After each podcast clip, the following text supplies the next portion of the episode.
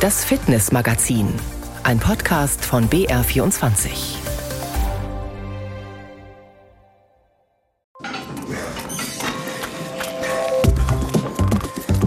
Mit Christine Kellermann. Und ich habe gleich mal eine Frage an Sie. Machen Sie Sport oder bewegen Sie sich regelmäßig im Alltag? Dann gehören Sie langsam zu einer Minderheit, sagt Professor Jürgen Steinecker von der Uni Ulm. Wir haben ungefähr 50-60% der Bevölkerung, die kein gutes Verhältnis zum Sport haben oder zur körperlichen Bewegung. Und wir müssen diese Menschen dazu bringen, sich dafür zu engagieren. Wie das passieren soll und wo es hakt, das ist unser Thema in dieser Ausgabe. Und es ist natürlich auch eine Fitnessmagazin-Ferienausgabe. Also endlich mal Zeit für die schönen Dinge. Vielleicht eine Radeltour mit der ganzen Familie oder geht's im Urlaub nach Frankreich? Wir schauen auf die Schwimmbadkultur unserer Nachbarn, die als Europameister der Privatpools gelten. Die Sommerferien sind ja auch immer eine Zeit, in der man was mit der Familie unternimmt. Sei es, dass die Großeltern auf ihre Enkel aufpassen, weil die Eltern arbeiten müssen, oder weil Eltern endlich mal Zeit haben, etwas in Ruhe mit den Kids zu machen. Vielleicht sind ja sogar 3 Generationen zusammen unterwegs. Ja, und was macht man da? Was können eigentlich alle? Zum Beispiel eine Radeltour. Und die kann sogar direkt vor der Haustür ziemlich vergnüglich und interessant sein, hat Petra Martin festgestellt. Wir sind jetzt hier, Olympiagelände, fahren wir hier raus, fahren durch Gern, dann hier Auffahrtsallee, dann fahren wir hier Hirschgarten, fahren außen rum, fahren ein Stück rein, dass man was sieht. Richard Roth ist Stadtbegleiter und zeigt auf seinen Radtouren interessante Ecken Münchens. Denn in der Landeshauptstadt gibt es viel zu entdecken und weil München immer radelfreundlicher wird, bietet sich eine Erkundungstour auf 2 Rädern an. Gerade sind wir am Olympiasee vorbeigeradelt. Einige Enten und Gänse ziehen hier im Grünen ihre Runden. Der See wird zu einem Kanal. Hier ist der Nymphenburg-Biedersteiner Kanal. Der geht von Nymphenburg bis genau zum Englischen Garten. Ist errichtet worden vor ca. 300 Jahren. Zur Regierungszeit von Kurfürst Max Emanuel. Dieses Kanalsystem ist ein Riesensystem. Wir speisen auch den Schlosspark Nymphenburg. Es zweigt ab von der Würm im Pasing durch das Schloss Nymphenburg durch, dann hier Nymphenburg-Biedersteiner Kanal. Und hier haben wir eine Besonderheit, hier wo die Baumreihen sind, war eine Militärschwimmschule. Die Militärschwimmschule gab es bis in die 60er Jahre. Bevor das Oberwiesenfeld in den 1960er Jahren zum Olympiapark umgebaut wurde, gab es hier auch einen Flughafen. Das Olympiagelände wird von Münchnern und Besuchern gern genutzt, sei es zum Radeln, Joggen, Spazierengehen oder für ein Picknick. Wir schwingen uns wieder in den Sattel und folgen dem Kanal. Er führt aus dem Olympiapark hinaus, am Dantebad vorbei und rein nach Gern. Ja, wir sind jetzt hier in Gern. Gern ist ein Stadtteil, ist erbaut worden vor etwa 120 Jahren. Und hier sind Häuser gebaut worden, das dürfte noch originales sein, das dürfte noch originales sein, das eher nicht. Und das wollte sein fürs Bürgertum, Häuser auch für Künstler, da vorne ist das ein Atelierhaus. Und hier, deswegen heute hier Wilhelm-Düll-Straße, da ist die Lena Christ aufgewachsen. Lena Christ, bayerische Schriftstellerin, ist allerdings sehr tragisch geendet, Selbstmord. Und die hat hier zeitweise gewohnt, Wilhelm-Düll-Straße. Gern liegt zwischen dem Nymphenburg-Biedersteiner Kanal und dem Schlosskanal. Zahlreiche Villen säumen den Straßenrand. Viele Häuser sind im Jugendstil errichtet. Ihre Fassaden sind reich geschmückt. Blumenornamente ranken sich an den Hauswänden empor. Jedes Gebäude ist individuell gestaltet und doch passt alles harmonisch zusammen. Jetzt liegt der Schlosskanal vor uns.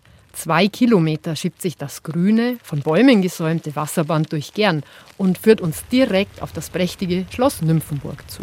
Jetzt sehen wir hier, das Schloss Nymphenburg ist errichtet worden, zweite Hälfte 17. Jahrhundert. Der Schlosspark Nymphenburg war ursprünglich errichtet im französischen Landschaftsstil. Später wurde die Anlage in einen englischen Garten umgestaltet. Der Park ist von Kanälen durchzogen. Es gibt 4 Burgen und mit etwas Glück kann man auch mal ein Reh sehen. Nur radeln darf man im Schlosspark nicht, sodass wir jetzt zu unserem Ziel aufbrechen, das unweit von Nymphenburg liegt. Der Hirschgarten ist ursprünglich errichtet worden um 1750, ursprünglich als Maulbeerzucht, also für die Seidenraupen. Da haben wir Dammwild hier, schaut mal da. Der Hirschgarten ist der größte Biergarten in München, 10.000 Sitzplätze. Prinzip ist, jeder darf sein Essen, sein Brot, sein selber mitbringen, Getränke muss er hier kaufen. Zur mitgebrachten Brotzeit holen wir uns der Tradition gemäß an der Schenke eine frische Maß und für die Kinder ein Limo. Genau richtig, an einem sonnigen Sonntag. Ein richtig begeisterter Radler ist übrigens auch Rodler Felix Loch, der dreifache Olympiasieger. Sicherlich auch mal mit der Familie, mit seinen 2 kleinen Kindern. Aber vor allem im Training ist Felix Loch auf dem Rad in der Region Königssee unterwegs. Da hat man alle Möglichkeiten. Ja, ganz unterschiedlich. Natürlich auch mal lange Touren, wo es mal, keine Ahnung, an die 130, 140 Kilometer geht. Aber bei uns auch in die Berge kann man auch mal ganz schnell ein paar Höhenmeter machen, wo man nicht so weit fahren muss. Ich bin wirklich einfach gern bei uns in die Berge, in Berchtesgaden unterwegs. Aber du kannst einfach auch mal schnell in Richtung Waaginger See rausdüsen, wo es einfach ein bisschen flacher wird, wo es halt nicht so viele Höhenmeter machst. Da bin ich in der Regel dann, sag ich mal, so ein bisschen immer unterwegs. Das Radeln ist natürlich nur ein Aspekt beim Training eines Wintersportlers. Für die Saison im Eiskanal gehört noch viel, viel mehr dazu. Leider nicht nur draußen. Ich sitze sehr, sehr gerne am Fahrrad, beziehungsweise am Rennrad auch, wo ich, sag ich mal, mein Ausdauertraining mache. Dann bringt, man muss fast sagen, leider das ein oder andere Mal, vor allem wenn es ein wirklich schöner Sommertag ist, unsere Sportart einfach mit, dass wir viel im Kraftraum sind. Das gehört einfach mit dazu oder auch in der Halle. Unser ganzes Training findet leider einfach wirklich viel drinnen statt. Aber das gehört halt mit dazu. Ich sage mal, das habe ich mir irgendwann mal ausgesucht. Wir machen natürlich auch viel Koordinationstraining, Gleichgewichtssachen, viel Techniktraining, also was wir im Winter für unseren Startablauf brauchen. Also es ist schon, ja, wie soll ich sagen, sehr umfangreich. Die Woche ist immer sehr, sehr gut gefüllt. Am Trainer fällt auch immer wieder was Neues ein, wo er unser bisschen fordern kann. Ist auch ganz wichtig, dass man ja nicht immer das Gleiche macht. Man braucht immer schon, vor allem wenn man schon länger mit dabei ist, mal ein bisschen was Frisches, was Neues für den Kopf, dass man am Ende einfach vielleicht noch irgendwo das ein oder andere Hundertstel am Ende findet. Wenn wir wollen, können wir Breitensportler und sogar Bewegungsmuffel immer noch etwas von den Profis lernen. Da geht es dann weniger um Hundertstel, sondern eher um die Grundlagen. Da hat der Rodel-Champion einen ganz einfachen Rat. Ja, grundsätzlich, wenn man während der Arbeit mal Zeit hat, sich einfach zu dehnen, weil es einfach ganz, ganz wichtig ist, dass man beweglich bleibt, weil ich habe es im Radio auch gehört, dass wir immer mehr sitzen, ne? Und einfach mal ein paar Meter sich bewegen, ist, glaube ich, schon mal ganz, ganz wichtig und sich dazu zu dehnen, dass man nicht ganz so kurz wird. Das ist nicht nur bei mir im Sport wichtig, sondern auch generell. Dehnen geht ja eigentlich immer und überall, zwischendurch im Büro, beim Zähneputzen oder beim Telefonieren. Alle, die sich auch bei diesen sommerlichen Temperaturen intensiver belasten wollen, bekommen von Felix Loch noch einen weiteren wichtigen Hinweis mit auf den Weg. Vor allem, wenn es natürlich heiß ist, wenn man es vor allem zeitlich reinbekommt, einfach ausnutzen, entweder früh oder spät das am Tag zu machen, weil irgendwo mittags rum, natürlich kann es auch mal sein, dass es nicht anders geht, aber ich versuche es eigentlich wirklich auch so zu legen bei mir. Und wenn ich mal eine Einheit habe, die jetzt mal wirklich länger geht, versuche ich die ein bisschen nach vorn zu schieben oder ein bisschen nach hinten zu schieben, weil das braucht man am Ende halt dann wirklich seinem Körper nicht antun, bei 30 Grad und mehr da in der Sonne rumzulaufen oder mit dem Fahrrad rumzufahren, wenn es nicht unbedingt sein muss. Wenn ich natürlich Radprofi bin, dann geht's nicht anders, dann gehört das mit dazu. Aber man muss da schon ein bisschen schauen und das ist, glaube ich, ganz, ganz wichtig. Mittagshitze meiden, das ist sicherlich besonders wichtig für alle, die sich gerade auf die Marathonsaison vorbereiten. So wie meine Kollegin Sina Wende. Sinas Marathon-Tagebuch. Halbzeit für Sina. In 6 Wochen will sie die 42,195 Kilometer durch München laufen. Ihren ersten Marathon. Nur noch 6 Wochen Zeit, also, aber 6 Wochen Training liegen auch schon hinter ihr. 6 Wochen, in denen sich richtig viel getan hat. 15 Kilometer! 20! 25, 30, 35, oh mein Gott. Jetzt muss ich erstmal die Uhr stoppen. 35 Kilometer in 3 Stunden 21, Durchschnittspace 5,45. Mir ist schlecht und mir tut alles weh. Was für eine Monsterdistanz. Noch nie zuvor bin ich so weit gelaufen. Ich glaube, mein Stoffwechsel und meine Muskulatur checken so langsam, ja, da kommt noch bald was Größeres auf uns zu. Und ich checke langsam, an welchen Stellen ich im Training nachladen muss. Mit Energiegels oder Powerriegeln. Der erste Hänger kam bei mir nach 24 Kilometern. Und die letzten 4 Kilometer war es nur noch ein reiner Kampf. Im Kopf schwirrte permanent dieser Satz. Das Training auf den Marathon ist super gesund. Der Marathon selber ist ein Glück nur wenige Stunden. Das sagt Professor Martin Halle. Er ist Sportmediziner und kennt sich mit Marathon und vor allem den Läuferinnen und Läufern sehr gut aus.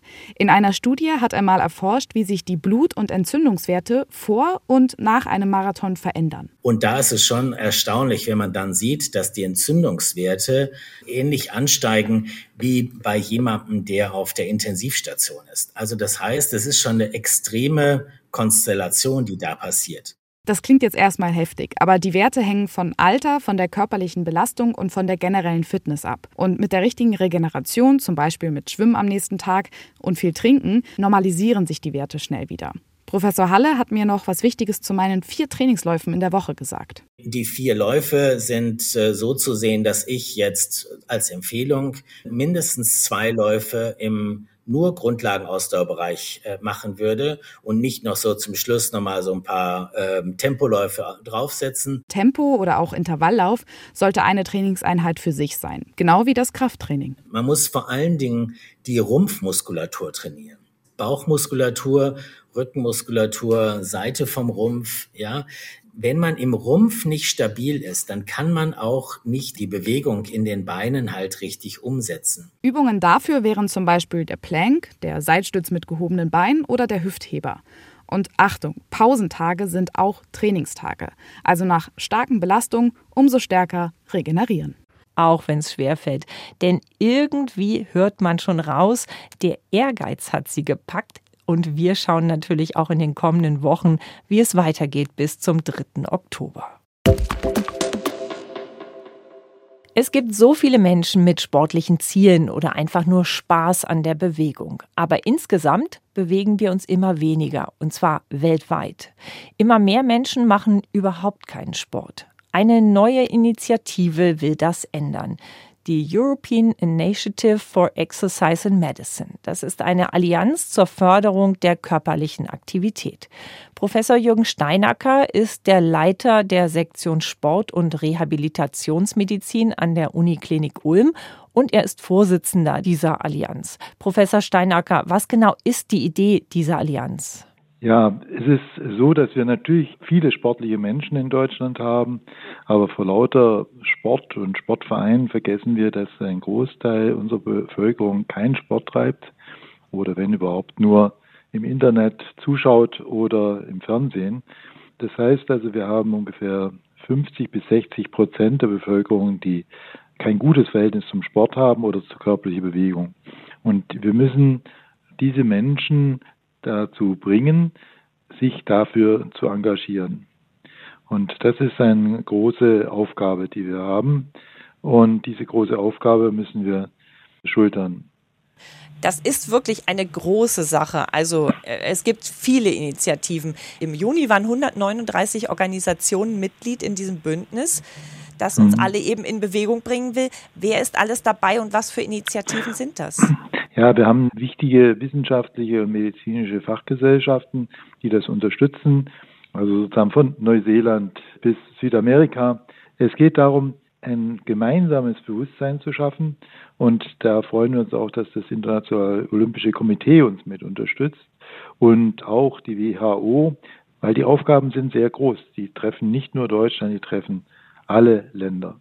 Im Juni gab es in Hamburg den Sports Medicine and Health Summit. Da haben sie sich mit vielen Experten ausgetauscht und da hieß es von einer ihrer Kolleginnen, dass ein strategischer Ansatz nötig sei, um für einen Wandel in unserer sitzenden Gesellschaft zu sorgen. Wie müsste denn so eine Strategie aussehen?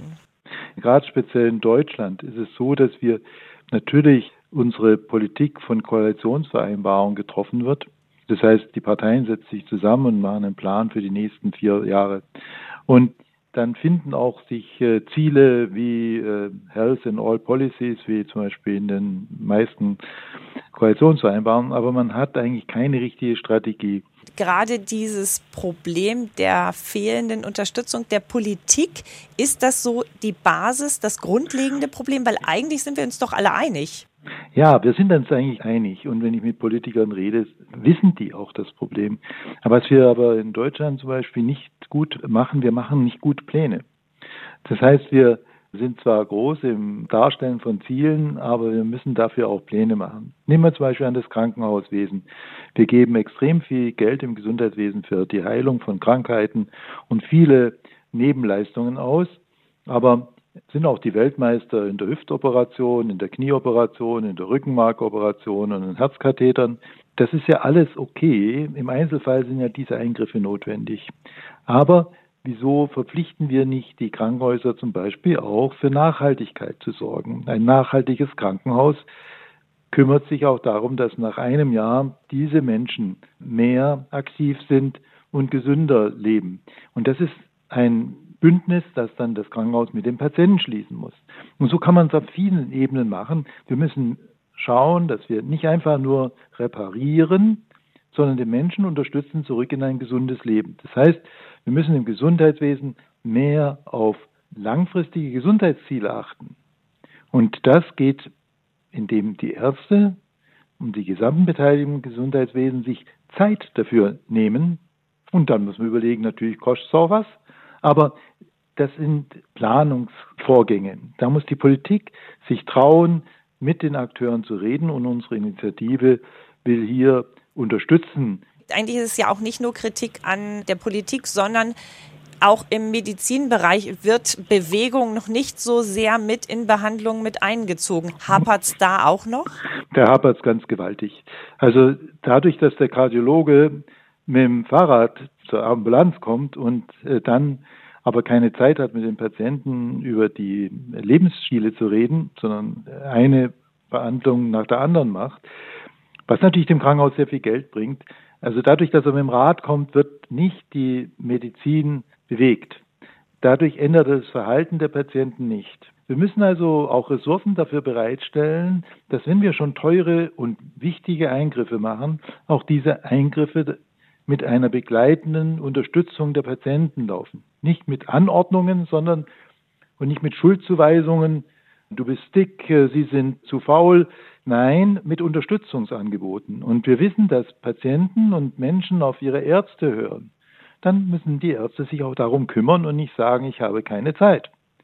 Und das sehen wir in allen Bereichen des Krankenhauses. Wir sehen es auch im Gesundheitswesen. Viele Ärzte reden von Gesundheit, aber kümmern sich nur um die Krankheit. Wir wollen, dass man sich um die Gesundheit kümmert.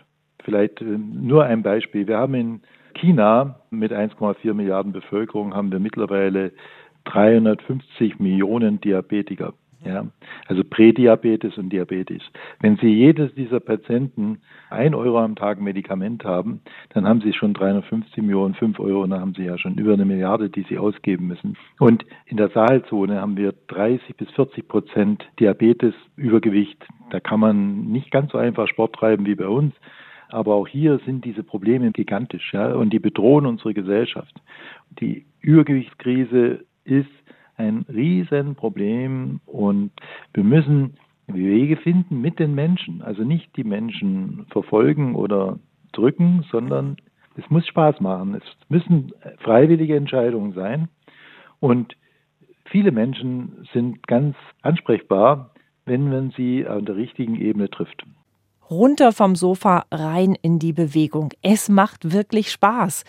Wenn Sie auch eher Team Couchkartoffel sind, probieren Sie es aus. Ein Spaziergang, ein paar Kniebeugen oder, was hilft sonst noch bei 30 Grad und mehr? Die Freibäder sind beliebte Ziele, um sich gerade wenigstens ein bisschen abzukühlen. Bei uns in Deutschland kennen wir uns da aus, die Do's und Don'ts. Aber wie ist es in anderen Ländern, in Frankreich zum Beispiel? Laissez-faire ist da im Freibad eher keine Option. Strenge Regeln sind es aber schon, Stefanie Markert. Stehen Sie nicht mit T-Shirt am Beckenrand, mit Boxershorts kein Zutritt und manchmal, wo ist die Badekappe? Frankreichs Bademeister sind bei Hygiene und Sicherheit pingelig. Islamische Burkinis sind nicht erlaubt. Die Regel in der Stadt Grenoble wurde letzten Sommer höchstrichterlich gekippt, weil sie die öffentliche Ordnung behindere. In Frankreich gibt es laut Schwimmföderation 3.800 Schwimm- und Freibäder. Im flächenmäßig kleineren, aber dichter besiedelten Deutschland sind es 6.000. Zudem ist in Frankreich manches Bad richtig teuer. Frei ist da nur der Sonnenbrand. Dafür sind die Franzosen aber Europameister des privaten Swimmingpools. Wer keinen eigenen hat, kann sich online den des Nachbarn buchen. Baden daheim im eigenen Garten. Corona hat der Vorliebe noch einen Schub versetzt. Frankreich zählt über 3 Millionen Pools, ungefähr einen auf 23 Einwohner. Dazu kommen tausende Kilometer Küste vom Ärmelkanal bis zum Mittelmeer. Der Strandzugang ist fast überall frei und kostenlos, so steht es seit 1958 im Gesetz. Frankreichs größtes Freibad, das steht übrigens in Toulouse. Es misst 50 mal 150 Meter, das sind 6 olympische Becken in einem. Auch die Türkei verbindet man mit Bädern. In Istanbul zumindest geht man aber eher ins Meer zum Schwimmen, weiß unsere Korrespondentin Karin Senz. Bei der Türkei denkt man natürlich sofort ans türkische Bad, aber das hat nichts mit Schwimmen zu tun, sondern das geht eher in Richtung Sauna. Aber wir haben natürlich hier ellenlange Strände und man kann auch in der Millionenmetropole Istanbul tatsächlich schwimmen. Das Wasser im Bosporus ist überraschend sauber in der Regel.